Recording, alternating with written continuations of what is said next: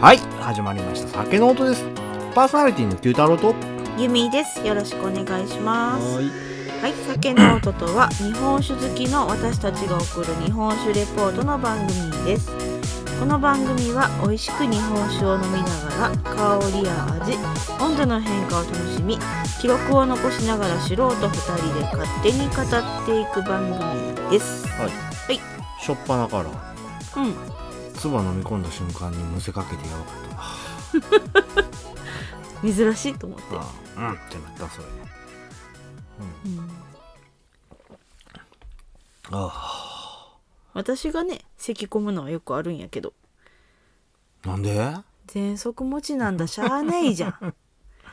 めてよなで若干もう今花粉症のシーズン入ってきてるしねやめてよな花粉症とかやめてよねしゃあないや んなりたくてなってるわけじゃないんやからまたまたなりたくてなってるんでし ょその人いるその人いるなりたくてなれんのかななれへんと思うあーいやー寒なってきたな11月にも寒入っいてほんと11月ね中途半端な季節やなっていつも思う11月ってあそうなの、秋と冬の間みたいなってこと10月ってさほら秋やなあまあなんか9月めっちゃ秋10ね月秋やなってうんうん12月あー年末やなって思うんだけど、うん11月って中途半端じゃない中途半端とかあるんかな ?11 月なんもないでなんかあるんかな11月って、まあまあまあ世間も今クリスマスやしな、もうハロウィンも終わって終わったと同時にクリスマスややもんねいやそうやけどでもやっぱりクリスマスっつったら12月やんうんうんうん、 11月ってなんかあるかなと思ってな。うん。9月はおつお祭りとかあるやん。まあまあまあまあ確かに、で、10月は、まあ、あの、お酒関係やったら日本酒の日が始まって、うん、で、世間は、どんどん10月31日に向けて、わちゃわちゃしてくる頃やん。やうんうんっぱ11月ってなんもないよね。一応文化文化とかの月やな文化の日とか何もないからそう言ってるだけじゃん。うん今一応ちょっとそういや暦的にはどうなんやろなと思って 中途半端やわ。あの感謝されない勤労感謝の日とかい1月、まず1月から行こうか。1月は、ほら、お正月の名残があるやん。うん うんで、2月もなんもないやん。むせたわ節分なんもないやん。 あるじゃんで、3月はこう、春に向けて浮き足だって、なあ、あの桜も芽吹くかな、っつってまあまあ卒業式と言かあっるからねて、新緑の、あ、新緑じゃないわ、あの、芽吹く季節になるや ん。うん、そう、卒業式もある。で、4月はもう誰もが知ってるああいうの時期やん。で、5月もなんもないな。ないことはあないいや、5月は新緑の季節でこう、な、あの桜が散って緑に移り変わってくって、ゴールデンウィーク、うん、まあもまああるしそうねだで、ね。6月は、梅雨だね梅雨やね。で、7月は暑くなってきたなーってこうテンション上がってきて、8月にうだって、 で、9月に秋やなーっつって言い始めて、秋やのに暑いなーとか言い始めて、で、お祭りとかが始まったりして。うんうんうんで、まあ10月もお祭りあるところもあるし。まあ秋って感じだね、で12月がまあ年末に向けてこう行くやんやっぱり2月と11月何にもないな飛んだ飛んだ2月節分ある か2ら月と11月ないないない おにわすと言うてるだけやんけ、うん何にもないなと思って何にもないこともないけどあそう早いよねあっという間って感じはする、うんそのまあ特に11月は何にもないなないのか何があるまあそうねパッと思い浮かばへんやろうーん何もないわ文化祭っていうイメージやけどな11月ってああうん弱いな弱いのか そうか弱いな文化祭弱いなもう社会人になったら何もないやん それやったら学生だけやんいやほら子供の行事とかさ未婚やったらやまあまあそらそうやけどやろっぱ弱いわ11月が弱い、うんはいそううんまあ、そんな弱い何の話11や月も10日ほど過ぎましたが、うんはい、今日も元気にお酒を飲みます、ほう はい、何なんか何ぐたってない 歌ってるどうしたまあちょっとねいろいろだって僕はもう眠たくなってきたん ですよ、うん、もうそろそろお眠の時間やからせやねいつもやったら寝てるね最近あーそうだよいつもお酒をこう半分ぐらい残して寝てるからなカンカンの中に、そう最近ちょっとビールやねうんでも間で日本酒飲んでるからねうん、そうだねはい、はいまあとりあえず眠いけどうんやっていきましょう大丈夫飲み始めたら元気になるおう、うんはいじゃあ116回はい今回お酒お願いしますはい、えー、今回持ってきましたのは、うん滋賀県からお滋賀県太田酒造ほ心特別純米生原酒でございますうこれまず「心」ってうん読めなきゃないけど読めへんよねそうやね。えーっと、心、一つ目の子は湖っていう字やね。うんで、二つ目の子は、えーっと、こう描くの子やね。うんうんう。んで、三つ目の子、あ、ろ、三つ目にろがくんねんけど、このろっていうのどういうもんかわかるあの船のうん。えっとロロそう、ギーコギーコするやつ。うんうん。やねあのー、あー時代劇に出てくる小舟の船頭さんがギーコギーコしてるやつ。うんううんん、あれをろって言って、こうこうろっていうふうに。これまあ一応、あのー由来としては、滋賀県人にとっての湖が農作物を育てる源となっており、えーこの環境の中で皆生まれ育っていると。まさに滋賀県人にとってのハートとなるような日本酒となってほしいというふうな思い。ううんん。で、もう一つ、二つあってね、由来が。もう一つが、琵琶湖は古来より交通の重要な拠点で水運に用いていたのが、丸小舟と言われる船でしたというところでね、おー琵琶湖の古城を炉を用いてこう描くよう、ただひたすら懸命にこいでたと言われてるっていうところから、あの、この心っていうのをね、つけたというふうに言われています。まあ出身やし余計かもしれんけど、うんお酒の名前見てうん。どこのお酒って見ずもあ滋賀県かなとはそうやね、わざ思わったかざ、なあの、湖っていう字を使うっていうのはね、そうそうそうそうかなって思うかな。うんうん。あ滋賀県かなって思ったら、うんあやっぱり滋賀県ね、まあ、さらに銀吹雪というところでね。そうそうそうはい銀部付近書いてるしと思ってはい、じゃあ開けながらスペックいきましょう。アルコール度数が17%、うん精米部合が60%、うん使用米が今も言いました通り、銀吹雪。こちらは滋賀の県産米というやつですな。うんうん使用酵母は、境界901酵母と、境界1801酵母になります。 901と1801そうだね。うん。こぼれた、ちょっと。ティッスあるでういよはい、どうも。はい。まあ、9号は熊本系やね。うんで、1801も、あの、9号系のそうやね酵母になってて、まあ、香り高いっていう印象かな、僕の中では。うんうん、じゃあ、 901ってコロあ、そうそうそう、の泡なし。コロやなうんうん01はそううん、 01は青なし い 覚えたな。やこれだって自分で調べたもん自分で調べたけど、言うものがなかったやつやな。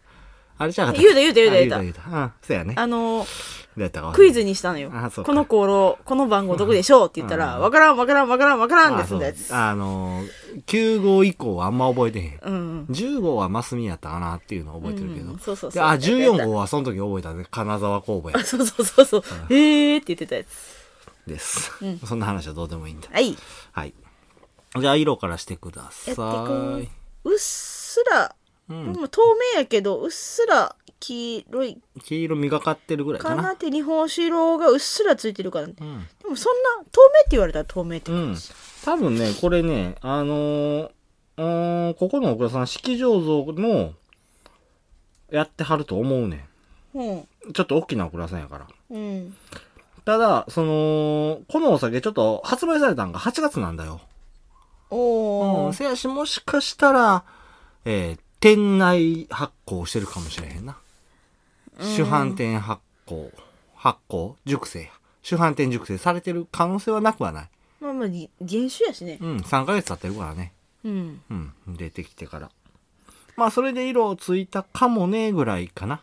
うっすら日本酒色ってとこかなうんうんはい。じゃあ、香りいきましょうほい。ああ、いいね。華やかで。ちょっとさ乳酸系の香りきついかなそうだね。サンダッチあるね。ああ、あの、ごめん。えーっと、見た目のところ。で、グラスに気泡がつあいてるかな細かい気泡ある乳酸系の、うん。梨感ってとこかな。あほんまうん。米感、梨感、セメンダイン感ぐらい。まあなんかあの香り高い系のうん。定番な感じかな乳酸はすごいあの蛇の目で香っても思ったはい。よいしょあーもうすごいフルーティーな顔してる顔。香りはい。なし梨っぽいよね。あーそうやなうん。その、確かに酸があって、ツンとはくるんやけど、その、リンゴほど爽やかではなマスカットい。ほど爽やかではない。までもいかへんかでもマスカットとなしの間ぐらいな感じがするけどな、んじゃあ、用なしにしとけば。いう話おーフルーティーラフランスぐらいで。まあいいよえっ、ー、となしうん。しとけばっていうもんでもないでしょうよ、うん若干やっぱりあの特潤ってところもあっうて、ん、あのなんだろうセメンダイン系の香り出てんのかなっていうようなうん銀条香がそこまではっきりと出えへんのかなっていうイメージかな僕的にはううんん、はいなるほそんなもんかねはいじゃあ舌触りいきましょどほいうああこれはザラついてるかないやおうそうでもないかでも最後はつるりんといくねうんざらつきない気するけどなあのちょっと重たい感じはするけどそれは酒質かなうんでもないか、僕のイメージはあのほら長い滑り台ってさうんあのケツのとこローラーでゴロゴロゴロってなるやんか、うんうんうんそれが前半あって後半はこう普通の鉄鎮のトゥルリンってした鉄鎮じゃないなあれステーナや なトゥルリンってした滑り台になったよねぐらいのイメージやってんけどガガガガトゥルリンってみたいなそうかな最後の最後ですげえ滑らかになった。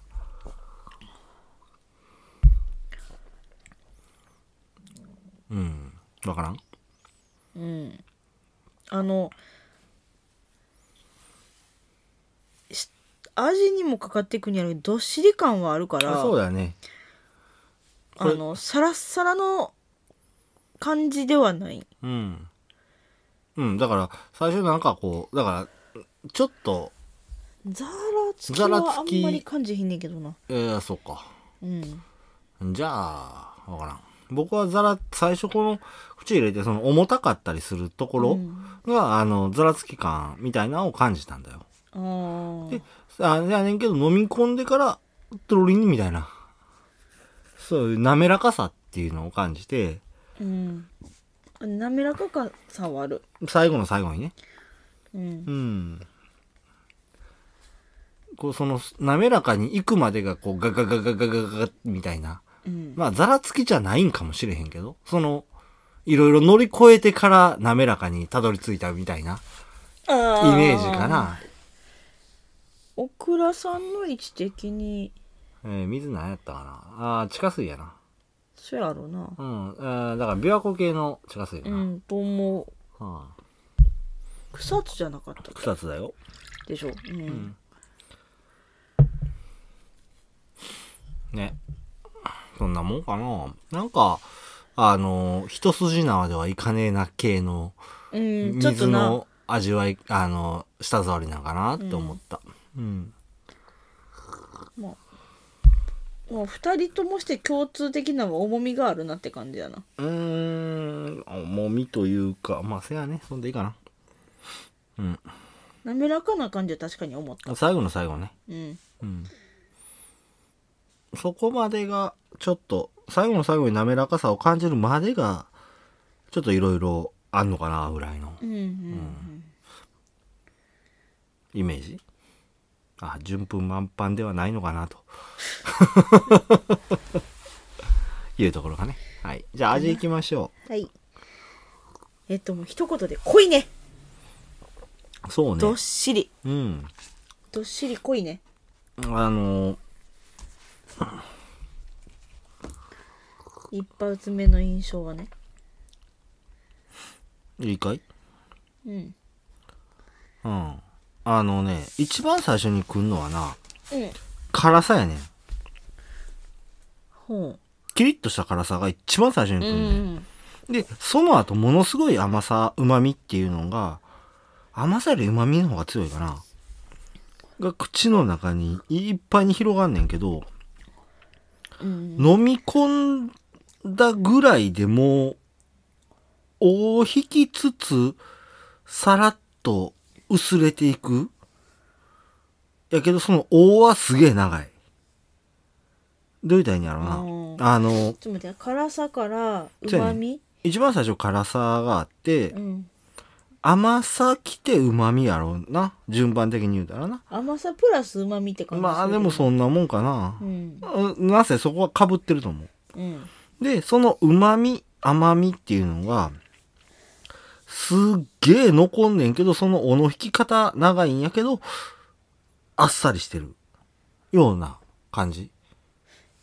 苦味ない苦味はな、真ん中この甘さ旨味があなドンってきた後にどんと来てガッるてくるぐらいに追いかけるような苦味はある。うんで、最後の最後、もう全部なくなって、口の中なくなりました。ただ、多少を引いてますの間で、ずっと喋ってたら、クリーミーさが出てくんねん。もともとあんのかな、クリーミーさは。うんださ多分さっき言ったこの重みがあるとか滑らかな感じがするとかうんゆ。でたとこじゃないのでもな、そのキャラメル感みたいなのもあるんだよね。キャラメルとかミルキーとか、そういうイメージの、うーん最後、最後のその、なくなってから空気含まれ、喋ってて空気がこう含まれてる時に、うんそういうミルキーさっていうのがあったりする。ミルキー感うんだから、もともとがクリーミーなんだろうね。このお酒自体の。うんで、さらに言うと、一番最初、舌触りの時に飲んだ時に、酒かす感を感じたなって思って。あほんまそれ全然分からへんだけどな、ただ、その一回だけ。あそうなのうん。その時だけ。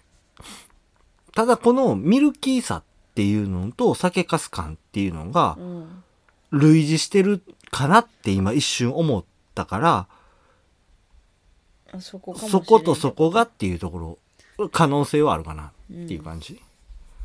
まあ僕の中の印象はそうやな。全体的に言うたら濃いねっていう。濃いうん。特潤って基本的に濃いのよ。うん濃い酒っていうイメージが強くて。よいしょ。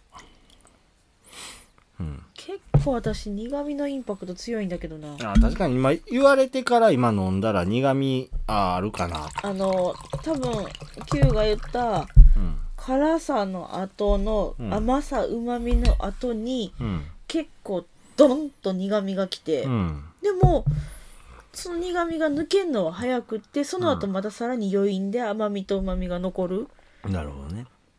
うんん。やけどその苦みうん。が来た時にそこにすごいアルコールを感じるああ。アルコール感がまあやっぱほら17度っていうのもあるけどうん。アルコール感をそこであの苦味が引いた後に若干アルコール感だけ残るっていう感じいうーん、僕はあんまりそこわからへんかな。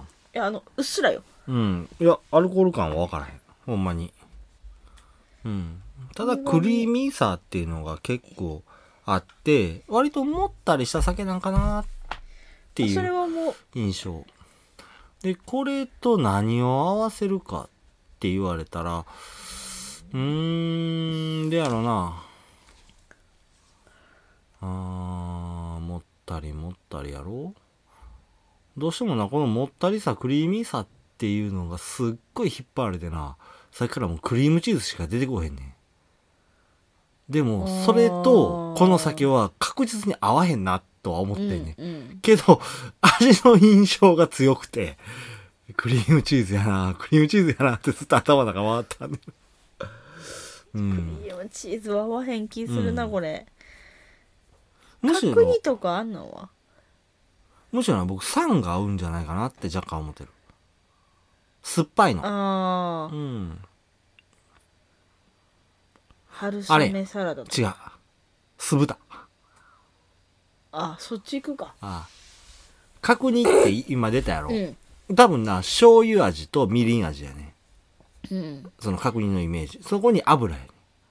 多多分分そうそう油なイメージ僕の言うてる、その、そこ、 あなたの言うてる、角にプラス、すってしたら、酢豚やね。うん構成上な。そうなんかあの揚げ物の油じゃなくて肉のコラーゲン的な油が合いそうなイメージがちょっとあったからなるほどね。うん、うん。まあでも、濃い料理じゃないとちょっとついていけへんのかな、うんとは思まあ、だから私は角う。煮だっん。で、僕はそこに酸が欲しくて、酢豚になったぐたらい酢の。豚になったみたいなうん。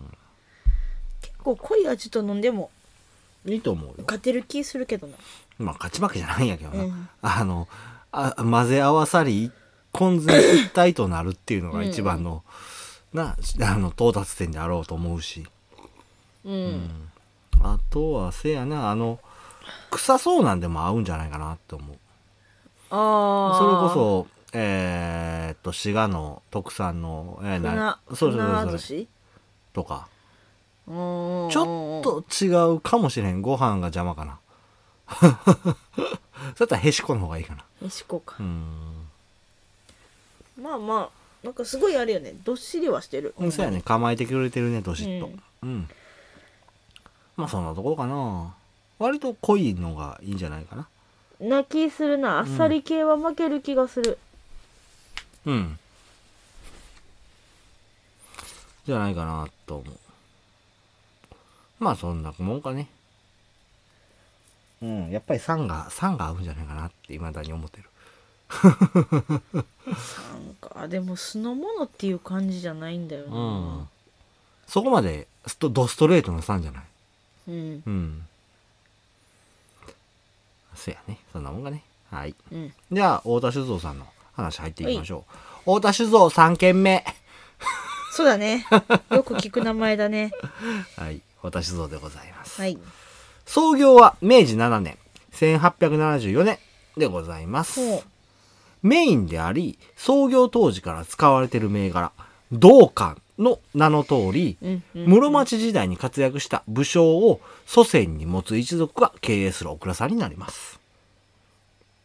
あん松江やったんや太田道館の、あそうかうん。だから太田酒造。うん太田道館。え 太田道館もちらっと喋っとこうか。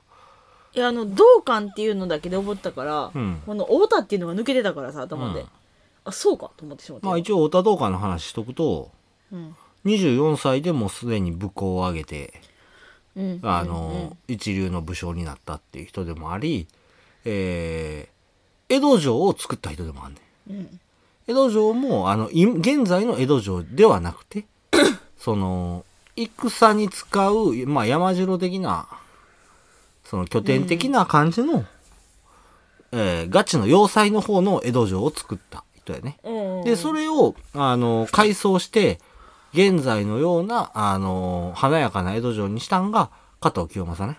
うんうんううんん。まあそういう人。っていうのが軽い説明やね。うんまあ、小田道館有名な方ですわね。うんうん。はい。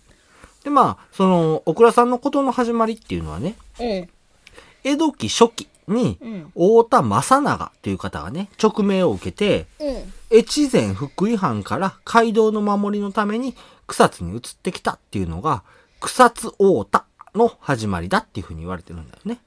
ほその草津太田っていうのは草津に住む大田家っていう意味ね。ううんううんん。割とね、こういう言い方多いんだよ。なんとか、なんと。その地名が先で、えー後ろが名字っていう、んそういう、あのー名前の、名前というか、まあ、どう言ったらいいんやろう。まあ、有名武将とかやったら、の分家とか本家、本家でもそうやねんけど、うんそういう風な言い方っていうのは割と多かったりするね。うんうん、それでまあ、草津の、あの、太田道館の末裔、武将、武家の家で、太田、草津太田っていう風に言うんだよね。で、そんな太田家が酒造りを始めたっていうのが、明治初期、さっきも言ったね、7年うんっていうところで、明治初期っていうところになるんだけど、大田家16代目当主の頃やったっていうふうに言われるんだよね。っていうのも、草津塾で監修、あ、関森。関所を守ってた関森をしていた大田家っていうのは、所領として100兆、まあ100万平米うんうんものを田畑があったんやけどね、その自分めっちゃ持っのてるな領地。領地やね。うん領地自分のもんだけ。わかってうるんほらほまらあそうやあれ、まあ自分のもんなんやけどな、結局は。うんその、土地を貸して作ってもらうっていうようなうイんメージだから。で、年貢を納めさせるっていうところやってんけど、その、廃藩後ね、藩がなくなったうんっていうところから、年貢米を納めることがなくなったんだよね。そうか藩に収めてたからね今までっていうかまあ、年貢じゃなくなったから。お金になったから。税金になったからね。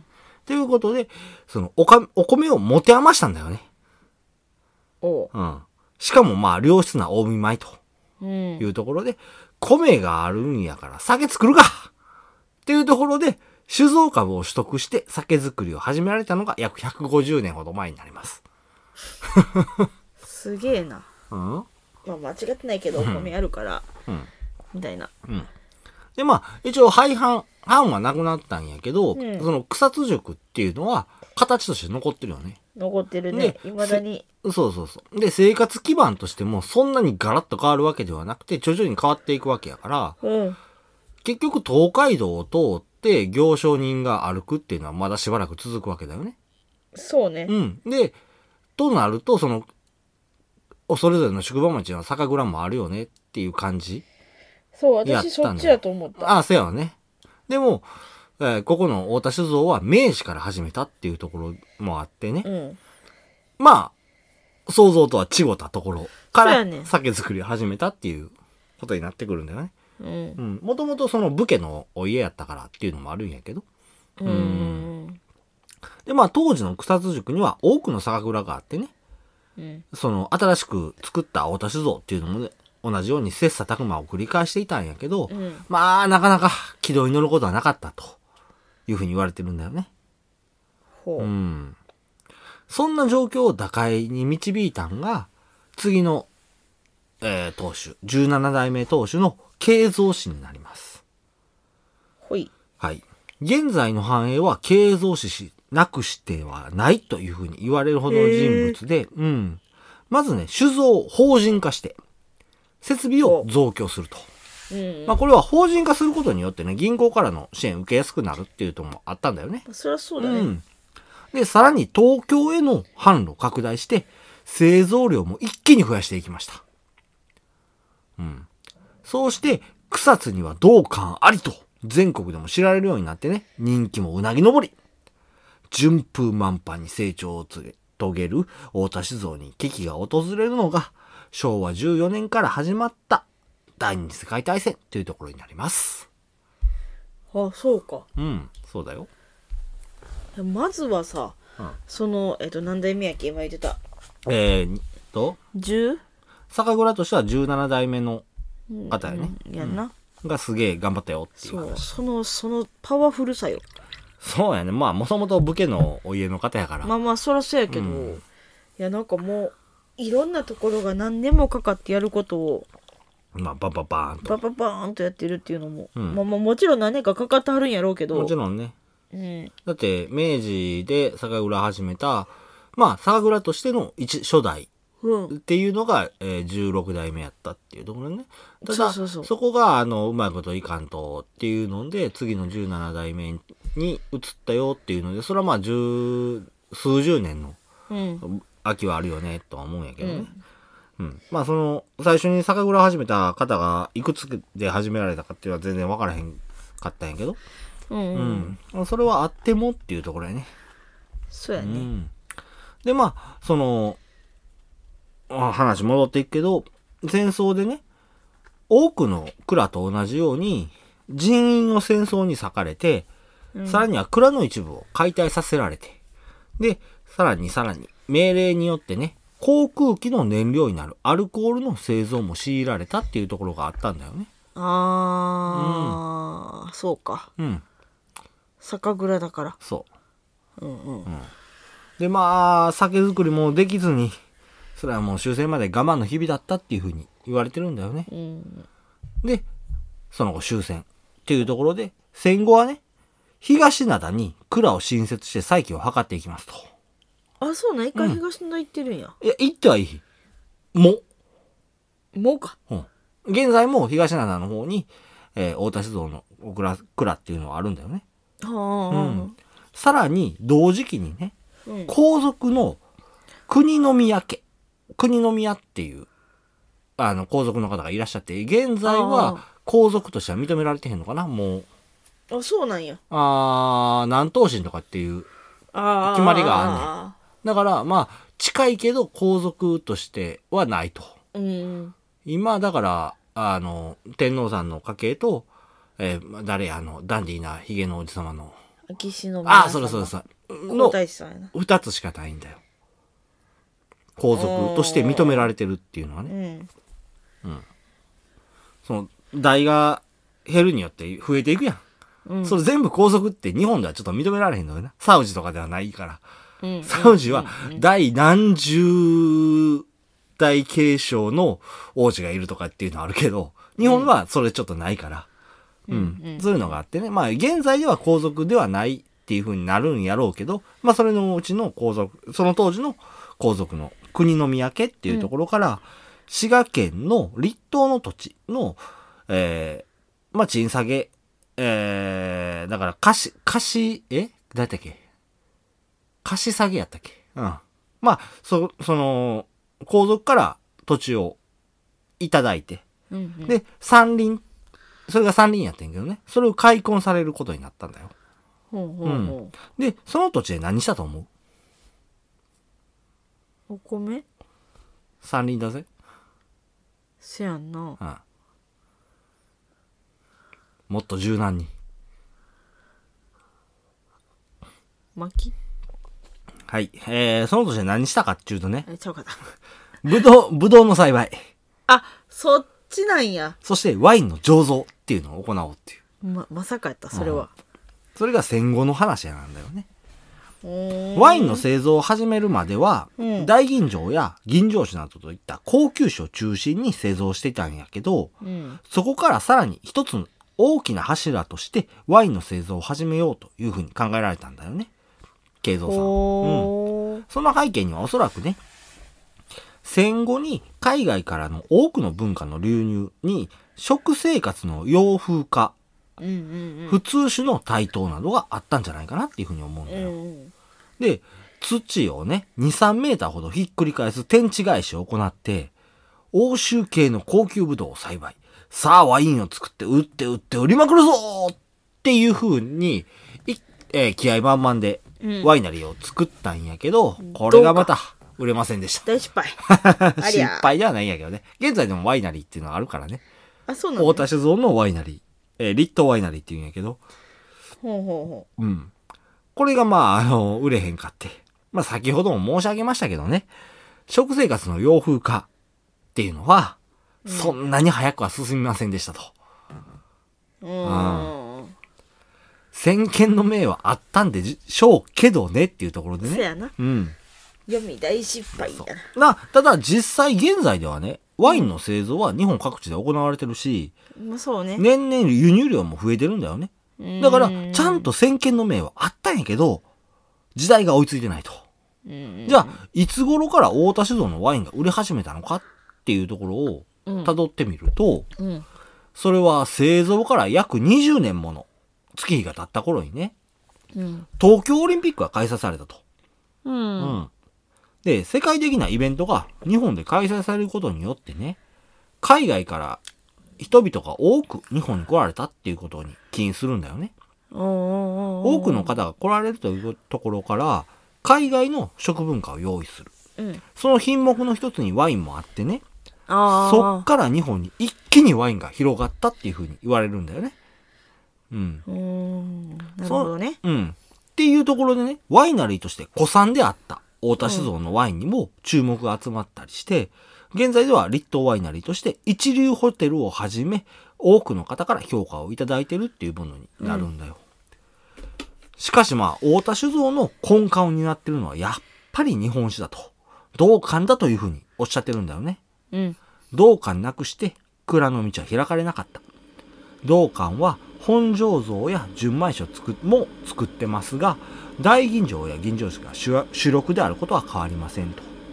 うん糖素の、えあ、塩素の道館の威徳を感じながらも仕込みに励みたいと思いますっていうふうにおっしゃられてますというところです。はい。どうですかすごいねなんかあパワフルね慶三さんね。そううん めちゃめちゃパワフルやな結局、あのその、慶三さんが巻いた種が全部開いてるからな。そうそうそう、そのチャレンジももちろん失敗とこもさあるんやろうけど、そらやっね。てみにゃかわからねえみたいのはそうそうそう。あるからパワフルやな一応ね、蔵としては、現在4代目やね。ほうほううほう、ん。で、初代がその、やり始めたけど、うまいことなかなかいかへんだよねっていうので、2代目が、その、慶三さんで、バンバンやって、で、3代目、4代目と続いてるっていうような形なんかな。うん現在では、だからその2代目がいい品2代目っていうかまあ16代目なんやじゃあ17代目なんやけどね、うん2代目がいい品買ったら現在の蔵はないよねっていうふうにおっしゃられてるほどにこの方が偉大な方うんでもあり、その結局ワインで最後成功はしてるけどうん失敗も仕掛けてるような方ではあんないんけどっていうところやうんねそうやな今となっちゃ成功してるけどやそうそうそうなそう一時はうんちょっとあかんかっやたばわけねっやしねてや思ばっくたねけみたいどなとこがあったからでも、それでもやっぱり先見の明っていうのはあったんやろうなっていうふうに思うね。うあん。日本ちゃ、ちゃち日本でも最高に数えられるぐらいのワイナリゃうんーやからね、ここは。というとこで関していきましょう。まだやな。温めるやな。そうそうそうというところですな。はい。どうですかちょっと常温で飲むとさ、うんまた感じ変わってる甘さが増した感じがああ、もったり感出るよね。うん、やっぱり。うん。でわからん常温の方うがん。苦味がきつくなって、ああ、そうなのアルコールがうん。うん。アルコールの苦味もあんのかなほーん。感じがする、アルコールって無味やと思うんだけどな。じゃあ多分その苦味のインパクトが強いだけだわ純粋なアルコールはね、うん、無味やと思う。うん。ですよ。若干寒いねまあ、それはいいんじゃないうん。まあ、今回、草津っていうね、滋賀の街中で、現在では街中なんやな。そう昔滋賀県民からしたら草津は都会よあまあまあ、それもあんだけど、昔から草津塾っていうのは、そうそうそう宿あ場の、町だから、宿場町の中でも大きい宿場町だったんだうよんね。うんうんあの、東海道の中でも 大きな宿場町やったっていうのもあって、うんまあ昔から都会やったっていう感じではあんねんけど、うんその中で未だに酒造りを行われてるっていうのは、うんまああの、すごいよねって思うし、あー最初の方に、いや、ちゃうな、最初の方にというか、その、ここのオクラさんができた頃には、他にもオクラさんがいっぱいあって切磋琢磨してたよねっていう話したけど、うん。現在では草津塾には確か太田さんしかなかったんちゃうかな。あ、そうなんや。うだん。って、滋賀でそんなに酒蔵さんって聞かへんし、 32くらいあるよ。北の方じゃないほとんど。いや、まあ、あの、効果とか、あっちの方もある効け果ど。もあるけど、そんなにほどない。草津ではもう今はないのかなっていうう感じ。ん。うん。あの、ですね草津周辺うん。はちょろちょろあるかもやけど、そうやね。街中ドドーンとあんのは、さすがに少ないのかなとうは思う。ん、っていう気がするな。うんまあ、あん、あーどうやったやろ忘れた。さすがにそこまで覚えてへん。はい。というわけで噛んできましたんで、ほい。香りからしていきましょう。ほい。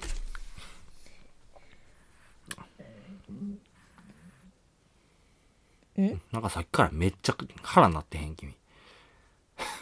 腹じゃない。腹じゃないのか。喉、大丈こうキュッてなってる。あのね、アルコール感と甘みかな。香りうん。酸も上がってんのかないや、酸は変わってへんかな。もともと香りでは酸っていうのが強かったかなと思うし。うん。そうやな。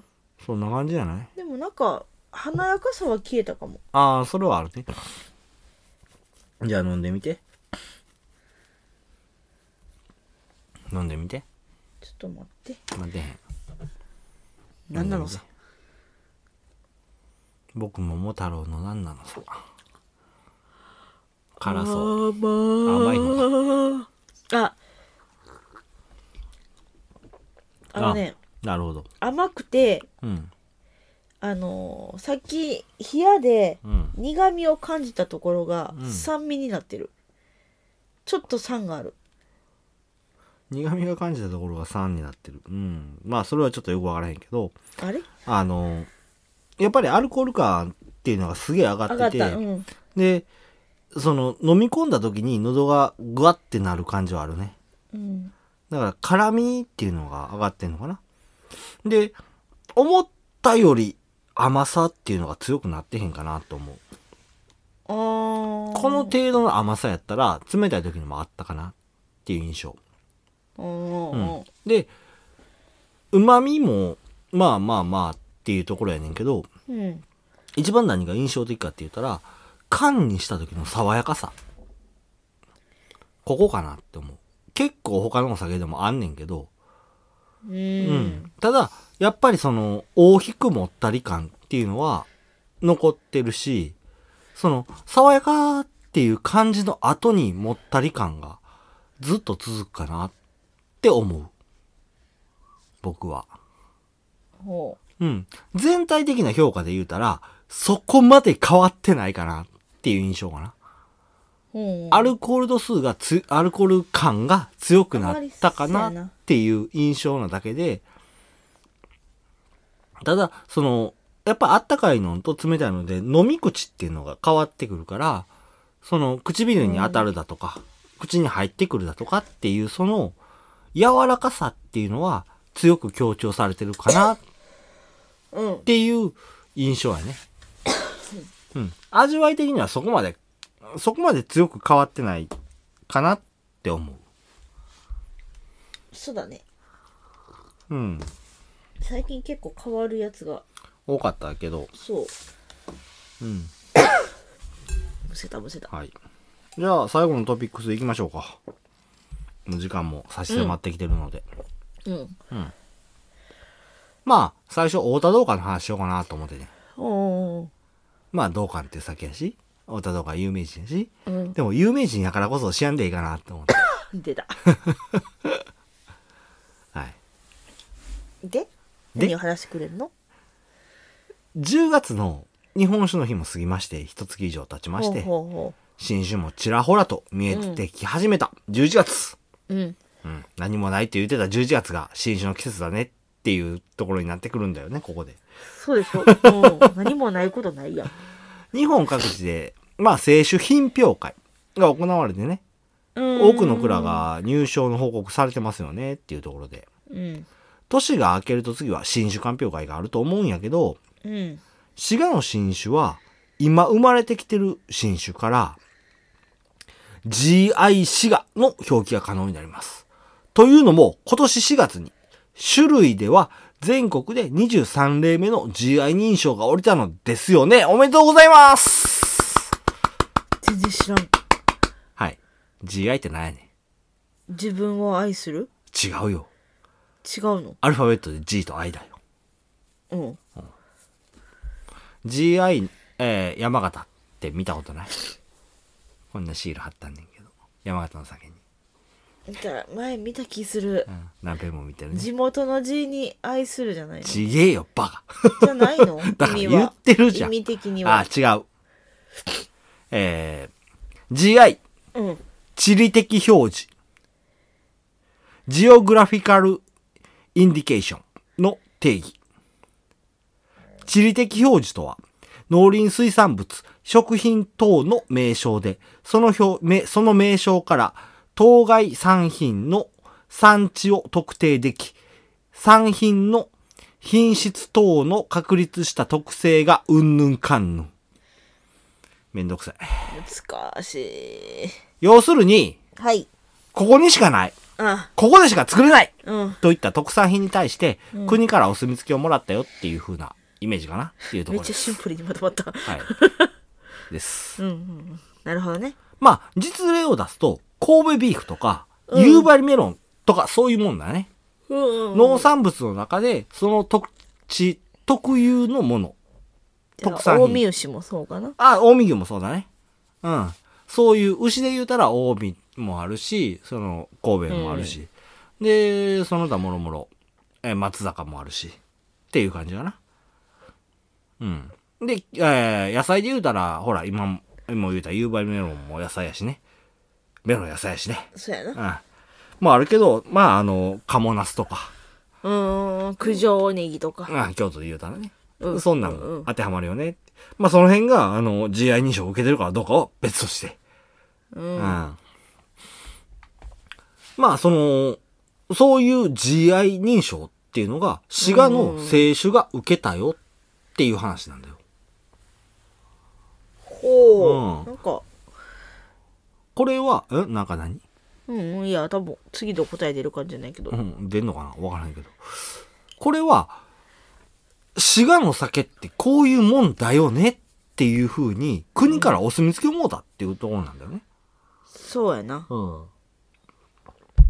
その、滋賀特有のもんだよねのうちの一つにうん酒が入ったっていう風なことで、滋賀の酒蔵で酒造組合に加盟している32蔵の中から22蔵の29種が GI 認証を受けるための鑑評会に出品してね、その全てが認証を降りたっていうところで、うん29の酒がこれぞ滋賀の日本酒だっていう風な看板を背負えるっていう風なことになったんだよね。もしまあこれから出る新酒の中でね、GI 滋賀の表記があるものを見つけたら、まあぜひとも飲んでもらって、滋賀の酒を感じていただければという風に思いますという風な紹介になります。それがあれかな年に一回なんかホテルでさ滋賀県のお酒うん。の飲み比べ会みたいなのやったはるの違うよあれ別でも滋賀県の蔵で11個ああ。あった集めりてやっ、とそるれやつは普通に、主販店さん主催の場合もあれば、うん他の場合もある。あそうかうん。いやそこに関わんのかなってう今ふん、と思全った然から、関係ない。あ関係ないのねうんこれはまた別の話だね。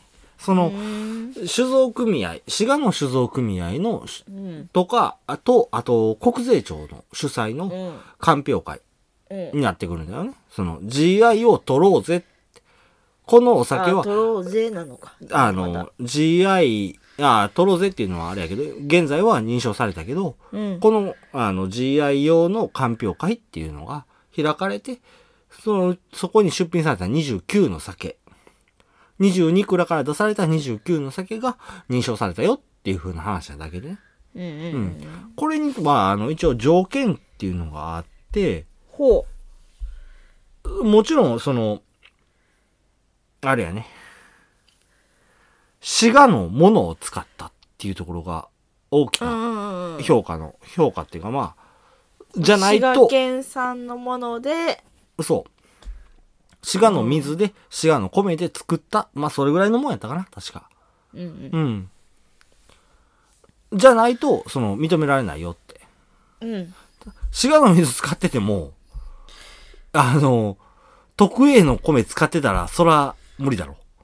そりゃそうだ今回の、その、内容で言うたら。うんう、うんんっていうところもあるから、もちろん、滋賀の水、滋賀の米米を使ったもので、滋賀のその、地域特性を出してるっていう風なものが、その、あの、認証の、あー基準になってくるっうんていうもんだよね。で、さらに、滋賀の味を出してるっていうところも、もちろん重要になってくるっていうところね。うん。まあそういう、あの、認証を受けたよっていうところで、今年の4月に、あの、認証を受けて、受けたから、次の、今回、今作ってるお酒っていうのが、あー GI 滋賀の名前を名乗れるよっていう風なところになってくるっていう話です。なるほどね、うん。まあ銀吹雪も滋賀のそうあだれねや。しねうん。滋賀の県産米っていうところね。うんうん。別に、県産米を使わなあかんよっていう話はないよ。もちろん。まあそりゃそう今回の GI の話話に関しては。うん。滋賀県産の山田錦でも OK よっていう話ではあるけど、まあまあまあまあ。あの、うん、まあ、オール滋賀で行こうぜっていうのが、うんそこやな。うん。地酒そうやね。それこそ地酒っていうふうに、あの、言えるもんにな、あの、基準を作っていこうぜっていうところなんかなっていうふうなもん、僕は思いますなう。んうん。というところです。はいはい。まあなんかあれやなうん自分の地元滋賀やけど、うん意外と知らん話とか、そうだね。まあ、やっぱ日本酒に特化した内容やから余計にやけどあー、そうやね。で、まあ、日本中から紐解く歴史っていうのも、ちょっと面白いかもねっぱいあるし。で、あの、歴史だけじゃなくて、今回、新しくっていうようなところで GI の話そうもね出して、うん。うんちょっと、あの、最近、滋賀を走ることが多かって、車でね。で、あの、バーって走ってたら、あの、役所に、慈愛認定っつって書いてあってね。おお滋賀県なんかもうちょっとそれ飾るもんない んかまあまあまあお酒としたら迷惑のことや垂れけ垂れど幕で、あの、選手慈愛認定取れたよみたいな書いてあったから、おーすげえと思 って、それ垂れ幕なるんやうん、なってた。それでまあ、あの、ちょうどいいタイミングだからさ、うんあの、まあ、新州出てからでもよかってんけど、うん出る前やったら、みんなにインフォメーションできて、うんで、さらにあの、買ってよねっていうふうに、飲んでよそうやねっねて言えるっていうところもあったから、今回あの、直前で、あの、こういう紹介させてもらったっていうところもあるんだよね。うんうんまあ、これはこれでちょうどいいタイミングだったかなと。うんなんかその方がいい気がするう、なんそうだね。うん。うんまあ、というところですわ。はい。だねまあ、僕の知ってる中で GI をここを全面的に押し出してるのは山形ぐらいかなって思うんやけど。ああうん GI そうやねあんま他で聞いたことないもんねああ、一応23件があるっていう。あるんや。え言うてんやん、23あそう例やそう目やっそうやそうてやいうふうに言うてるわけやから、そうだねうん。だから、あの、日本の半分は、試合にて受けてるのに言わへんっていうね。まあまあ言うてるくらいに出会ってない可能性もいやー、見てないな。あほんまうん。まあでも、滋賀はこんだけ大々的に役所とかでバーンと張り出すぐらいやねんから、あの、新春に関しては出てくるん、書い、書いて出てくるんじゃないかなって思ってるんだけど。そうやなうん。ありそうや何かしらシール貼ったりとかそうだね。はいし。てそうな気がするねまあそんなところで終わっていきましょう。あはい、では今回も今日もおてお付き合いあダメだねカミカミはいやり直しますはい今日もお付き合いありがとうございましたやり直しますもん噛んでるやん。そう今思ったあやったと思ったもういいよはい今日の放送はいかがだったでしょうか私たちもたくさんのお酒情報を発信してきましたがまだまだ出会ってないお酒オクラさんたくさんありますぜひあれやねあの GI 認定のそうだね。書いてるオクラさん情報あるとあそこ。いやまあまあだからそのここ貼ってたよみたいなああ、なるほど。ここそうやって宣伝してるよみたいな今22分は全部言おうかなって思ったんやけ どダメ、あえてそこはうん、ふわっとしといてふわっとしとこはい なんなんうまあまああのぜひ情報をお待ちしておりますはいでもしかしたらこの22クラ以外にも出てきてるかもしれへんよいや22グラの29種の酒が認定されたよっていう話やから国がやってることやからそれはできひんよ、あそうかうそうだねん、一応あのあ条例ちゃうな法律ぐらいのレベルでガッチガチに固めてるやつやからそそ,、うだねれしたら国産だ罰からされますそうだ ねはまああのそこの酒飲んだよとかでもいいのでメッセージい送っていただけたらと思います、はいもちろん今回の放送の感想